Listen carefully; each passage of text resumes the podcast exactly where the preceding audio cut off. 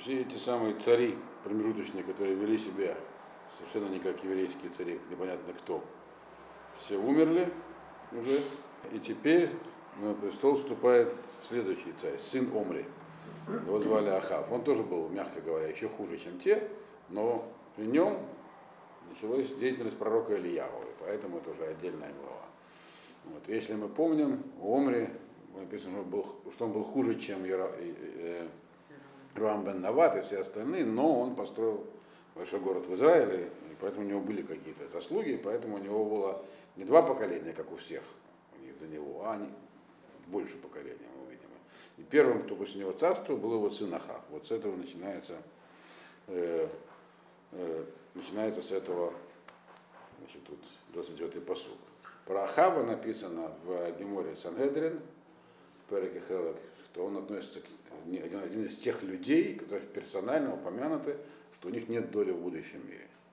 Вахав бен Умри, Малах аль Исраэль, Бишнат Шлошим, Ушмана Шанала Асав, Эмелах Иуда, Ваимлох Ахав бен Омри аль Исраэль, Бешумрон, Эсрим, Уштайм Шана. Ахав сын Омри воцарился над Израилем на э, Шлушим, уж на 38 год царствования Асы, царя Иуды, и царствовал Ахав, сын Омри, над Израилем в Шамроне 22 года.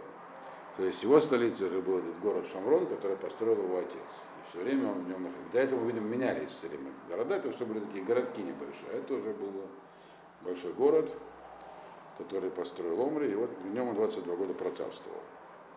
И чем же он занимался? 30-й посуг.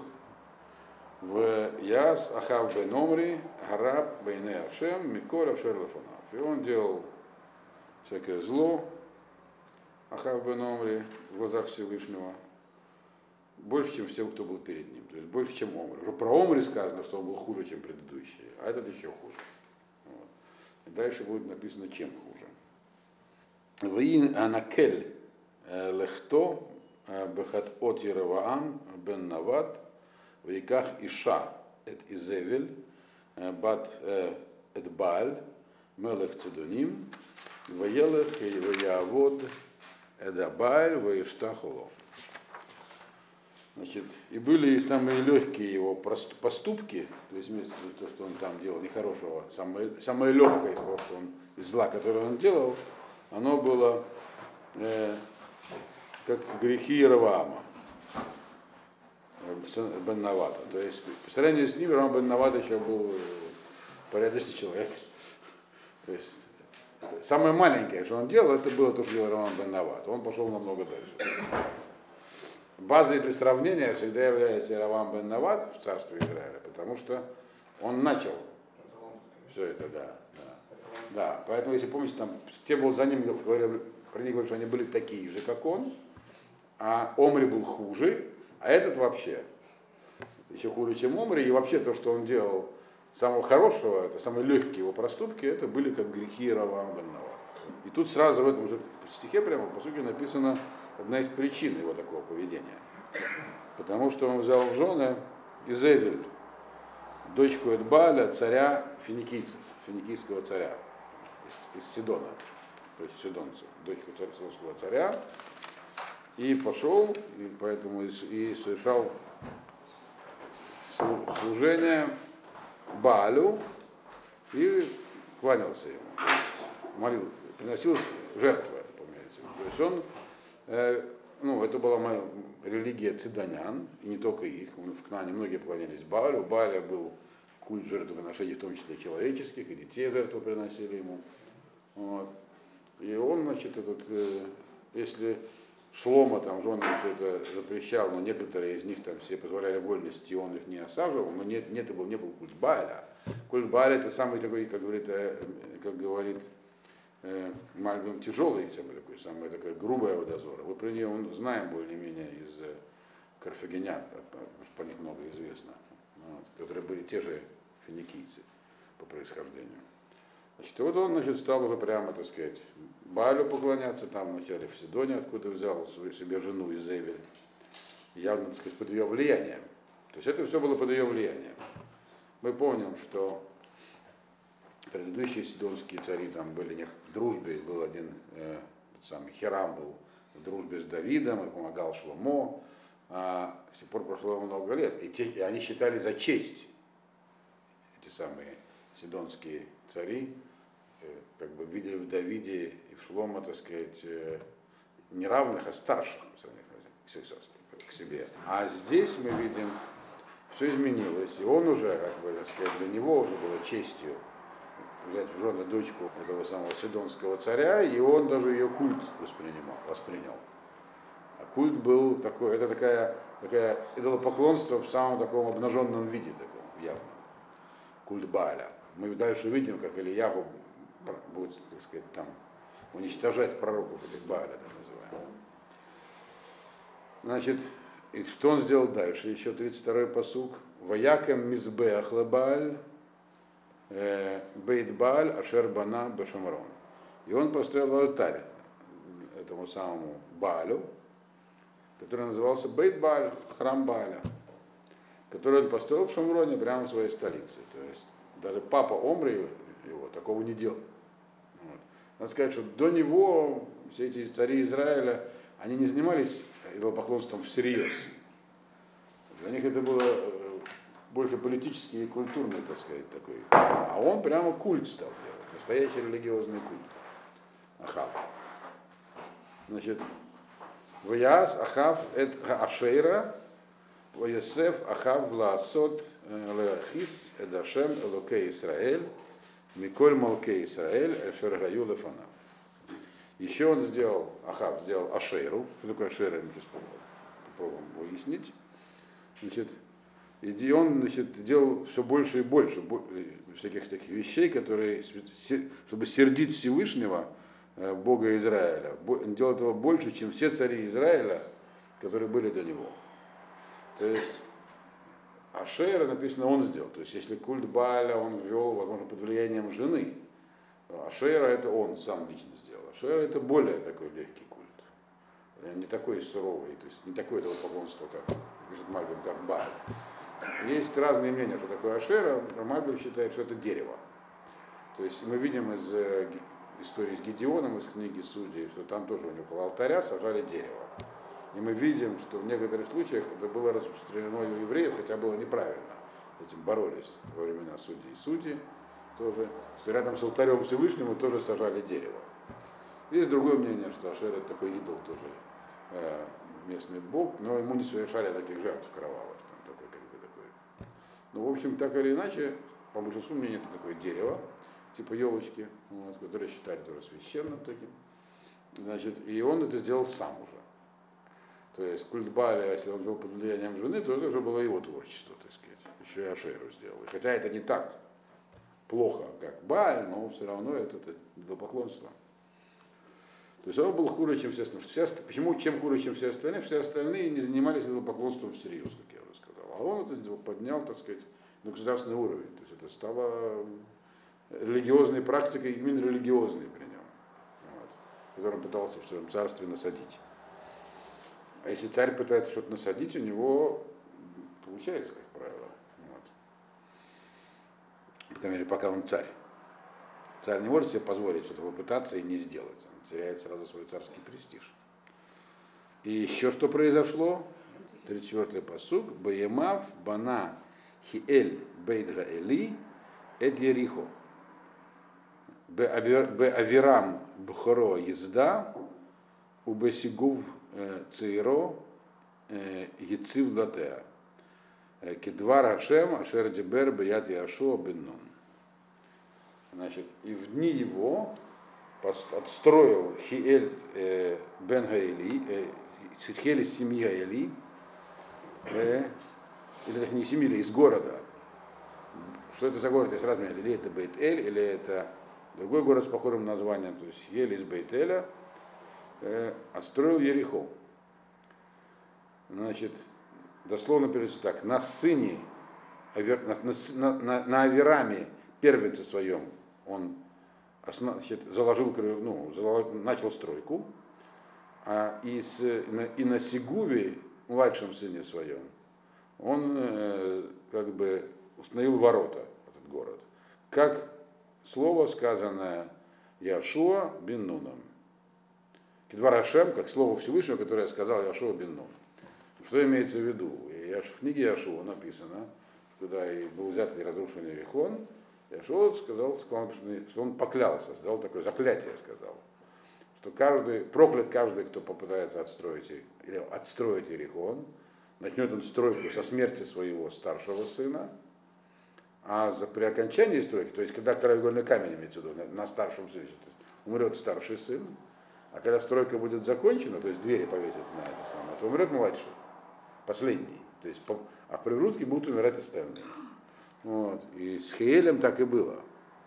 Э, э, то есть он начал, когда стройка написано, умер его старший сын, Авирам, потом, по-моему, по кажется, семь сыновей. И когда закончил он эту стройку, то умер младший, последний. Э, называли его Сигув. В принципе, Ахав, получается, довел, именно при Ахаве это случилось, вот для чего это здесь сказано. То есть Ахав, он нарушил все вообще правила и заклятия. Было, и говорилось там, что если видели все, что Ашем наказывает царей, которые э, были после Равама, с ними происходит несчастье. А он вроде как царствует, строит ашейры, насаждает это поклонство. И ничего такого не происходит. Почему это дальше мы узнаем. И, соответственно, и, и сбылось это все с Хиелем. Но дальше мы увидим, что даже Хиель Чубу не сделал даже после этого. То есть это такой был э, знак, это важное было знаковое событие в царствовании Ахава. Э, то есть уже на всем, всем на все стало плевать. В царстве Израиля именно. Э, раз Ахав все такие вещи позволял, и земля его не поглотила, он Яровам только на алтарь залез, стал что-то там делать. Алтарь расколол, раскололся, там, всякие другие вещи происходили а этому все сходит с рук, вроде как, пока что. То есть это, так сказать, людей, которые хотели э, поверить в то, что теперь все можно, и постигнуло. Поэтому он сделал неслыханную вещь. Прямое заклятие Ашуа бен Нуна.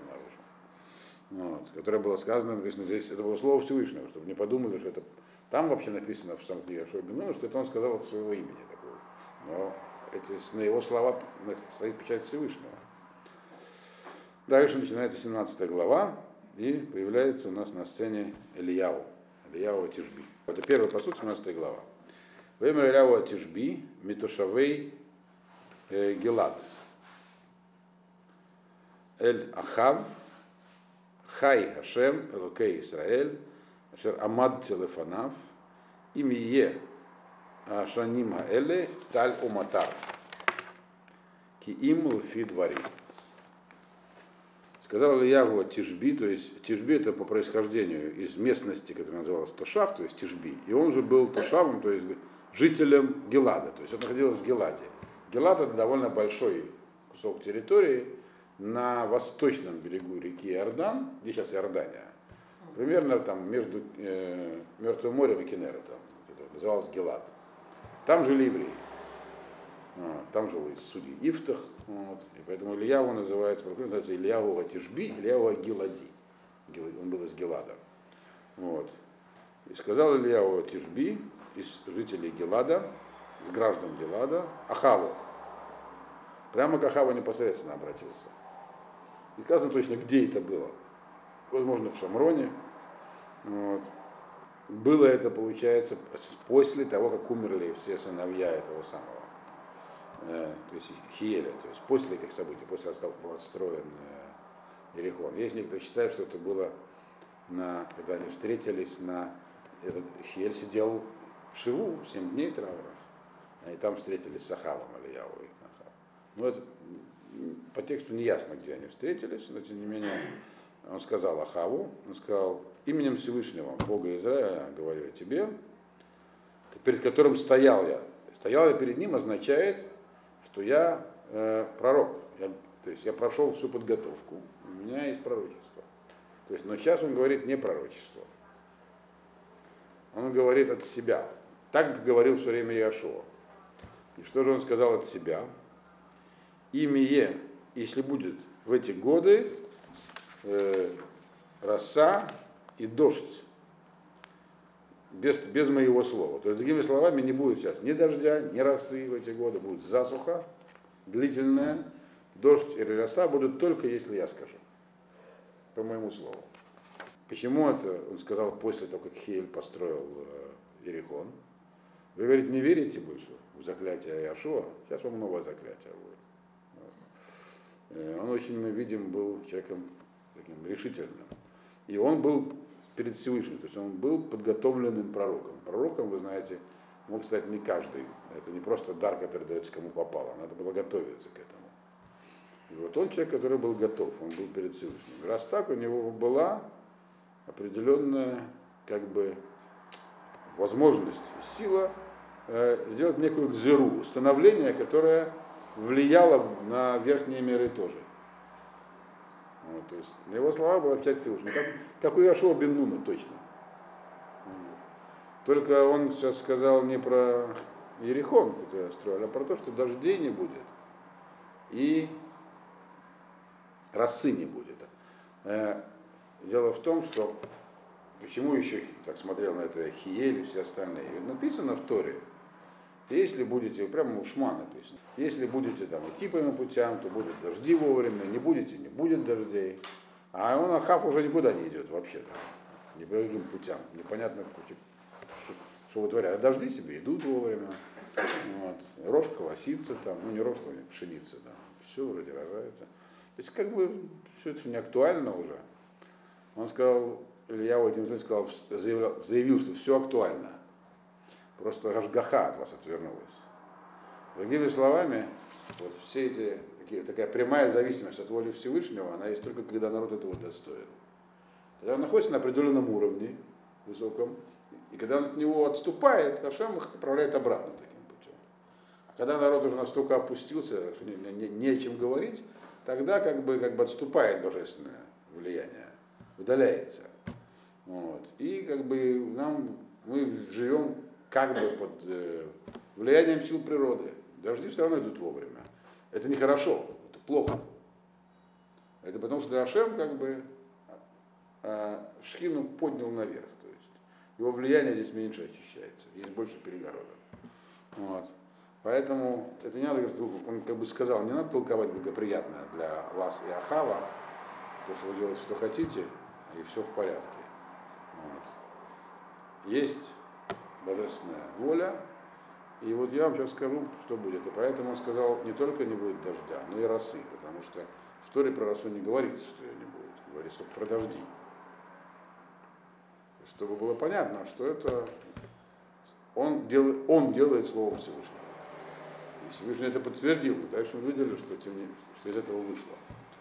Э, и это вообще странно, это против всяких законов природы, чтобы ничего такого не было. Роса вообще такое явление. Если какая-то влажность в воздухе есть, и ночью холодно, а днем теплеет. Э, и поэтому, то есть, э, из-за этой разницы температур есть точка росы. Вот, как только похолодало вечером, должна выпасть роса. Вот. Это, так сказать, законы термодинамики. Так вот, то есть, получается, должно поменяться. То есть, то есть такая должна быть засуха, что вообще влажность будет такая низкая, что даже росы не будет. Он сказал. То есть не то, что дождя. А только по моему слову. Так он сказал. Вои два Рашем, Лав Лемор. И было слово Всевышнего к нему, говоря. То есть Всевышний сказал ему после этого заявления.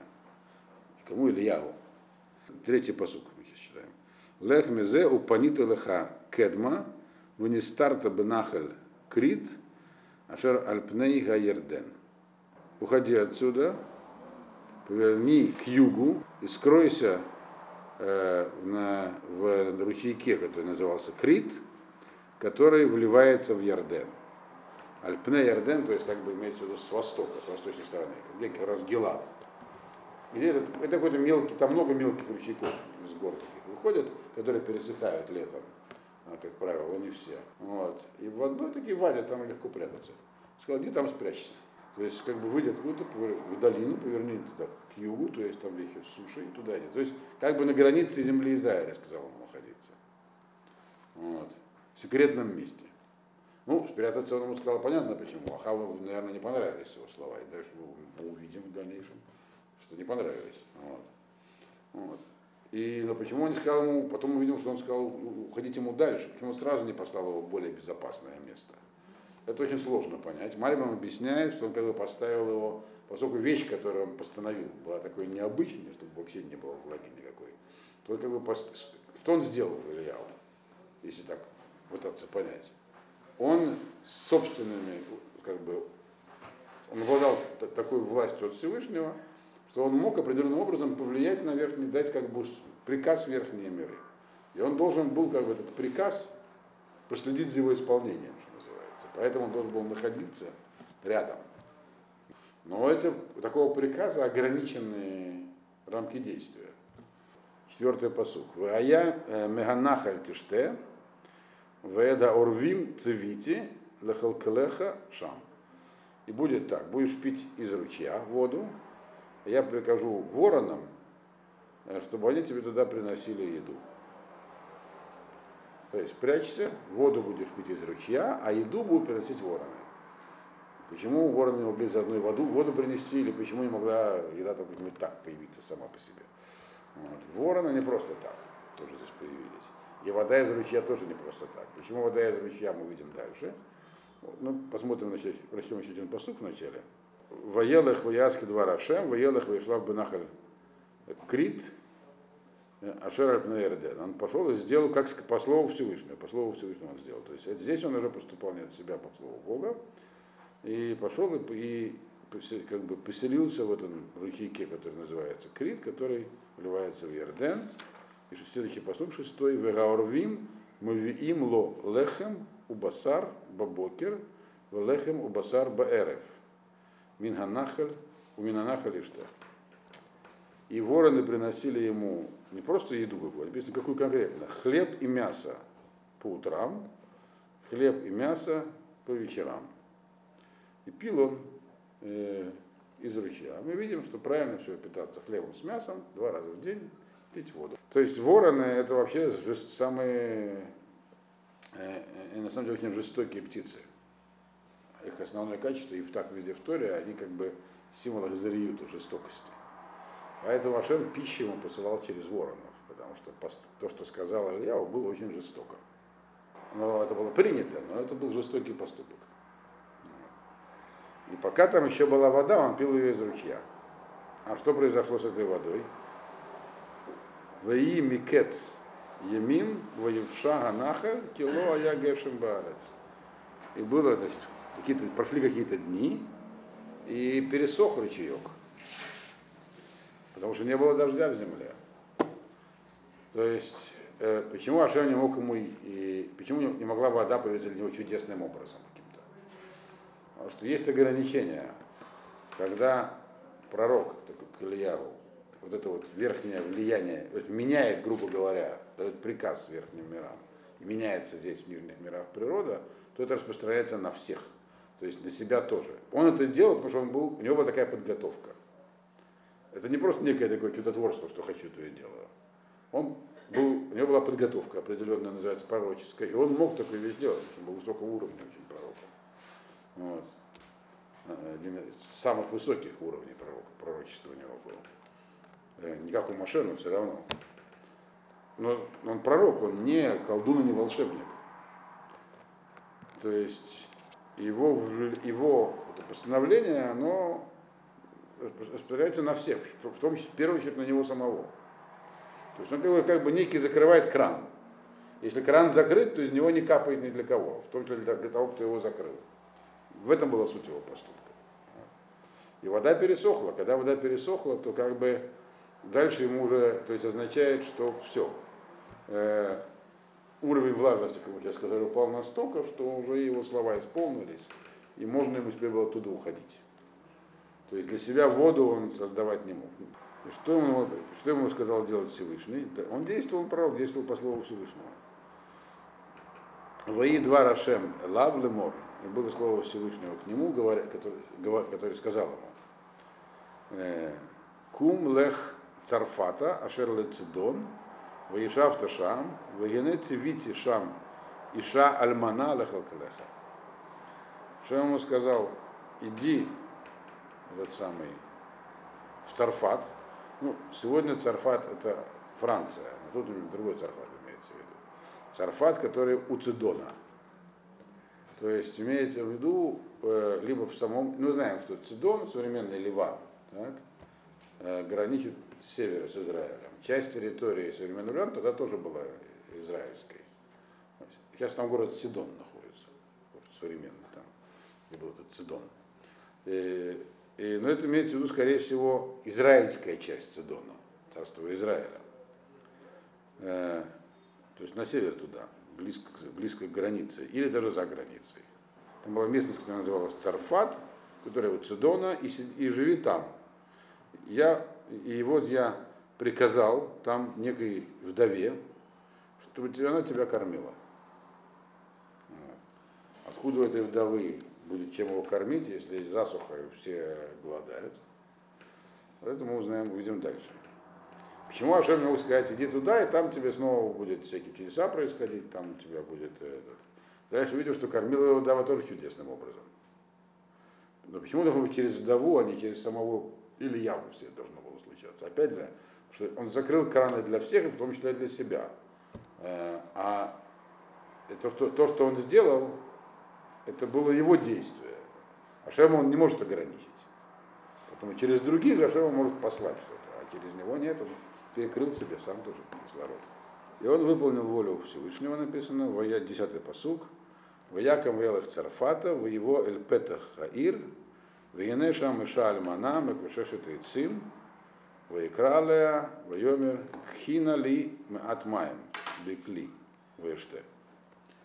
Значит, он встал, пошел в Царфат, пришел к, входу в город и видит там женщина, вдова, собирает дрова, хворост. Э, то есть, очевидно, она к дому с ним подходила. Позвал ее и сказал, налей мне немного э, воды в сосуд, я попью. То есть он ее попросил воду для начала. Ну, можно подумать, попросил воду, потому что у него там мясо-то с хлебом было, а вода кончилась. Но дело было не так просто. Не поэтому попросил воду. Одиннадцатый, тем более, что он не мог дойти от э, Ярдена до почти Цидона без воды. Одиннадцатый посук. Вателех лакха, вателех лакахат, вайкралея вайомер. Ликхинали патлехем баядеха. И она э, пошла, чтобы принести ему, то есть пошла к себе домой, чтобы принести ему воды. Начала идти. Он позвал ее, окликнул. Она только начала идти. И сказал ей, да, значит, захвати заодно мне немножечко хлеба с собой. То есть, что он такое сказал? Приходит человек, говорит, принесите водички попить. Говорит, сейчас принесу. И хлеба принесите. Имеется в виду, он должен был понять, что ему нужно сейчас сделать. Он знал, что в э, засуха ни у кого ничего нету. Вопрос, чего у нее нет. Только еды или воды тоже. Если она пошла за водой, значит вода есть. Теперь он выясняет, есть ли у нее еда. Он уже понял, раз Ашем послал к ней, значит, Ашем через нее что-то даст. Но он должен сам при этом что-то сделать. Вопрос, что он должен сделать и для чего он выяснял. Значит, с водой выяснил, водой ничего не надо делать, у нее есть вода. Может, колодцы же были какие-то там, артезианские, может, что. А с хлебом что? Э, у нее есть хлеб, откуда? Если есть, значит, как, значит, Ашем уже как-то ему послал ей хлеб. Ему ничего не надо делать. То есть он должен был понять, что, как действовать. Значит, э, поэтому он попросил вначале воды, а потом хлеба. 12-й посук. Ватомер חי השם אלוקיך, אם יש לי אה, מאוג, אה, כי אם מלוא קו אה, קמח בכד, ומעט שמן אה, בצפחת, והנני מקוששת אה, שניים עצים, ובאתי ועשיתיהו לי ולבני אה, ואכלנוהו ומסנו. Она говорит так. Она говорит, клянусь Всевышним, Богом твоим. То есть она сразу поняла, кто он такой. Что он пророк, он непростой человек, видимо, это было, то ли его знали, то ли было видно по нему, кто он такой. если у меня есть э, какая-нибудь для тебя, он просил принести как бы э, хлеб, у меня есть какой-нибудь какой пирожок для тебя. Уга это небольшой, небольшой хлебец, какой-нибудь хлебец.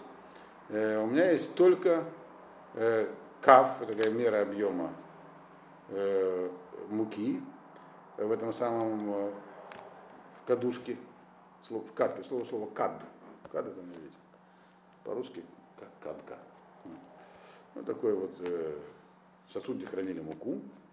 И немножечко масла э, в, цаф, в цафах. Эти цафах это, это такой, такой кувшин плоский с узким горлышком, где хранили масло.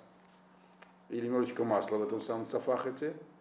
И я вот набрал тут два полена.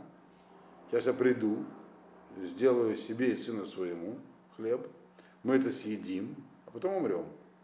Что больше у нас нет, больше у нас ничего нет, все осталась последняя мера муки, чтобы испечь как раз вот минимальную, так сказать, пайку для себя и сына, и все. Дальше наступает у нас смерть. Вот. То есть, другими словами, для тебя уже нету. Да и у нас для нас-то нету.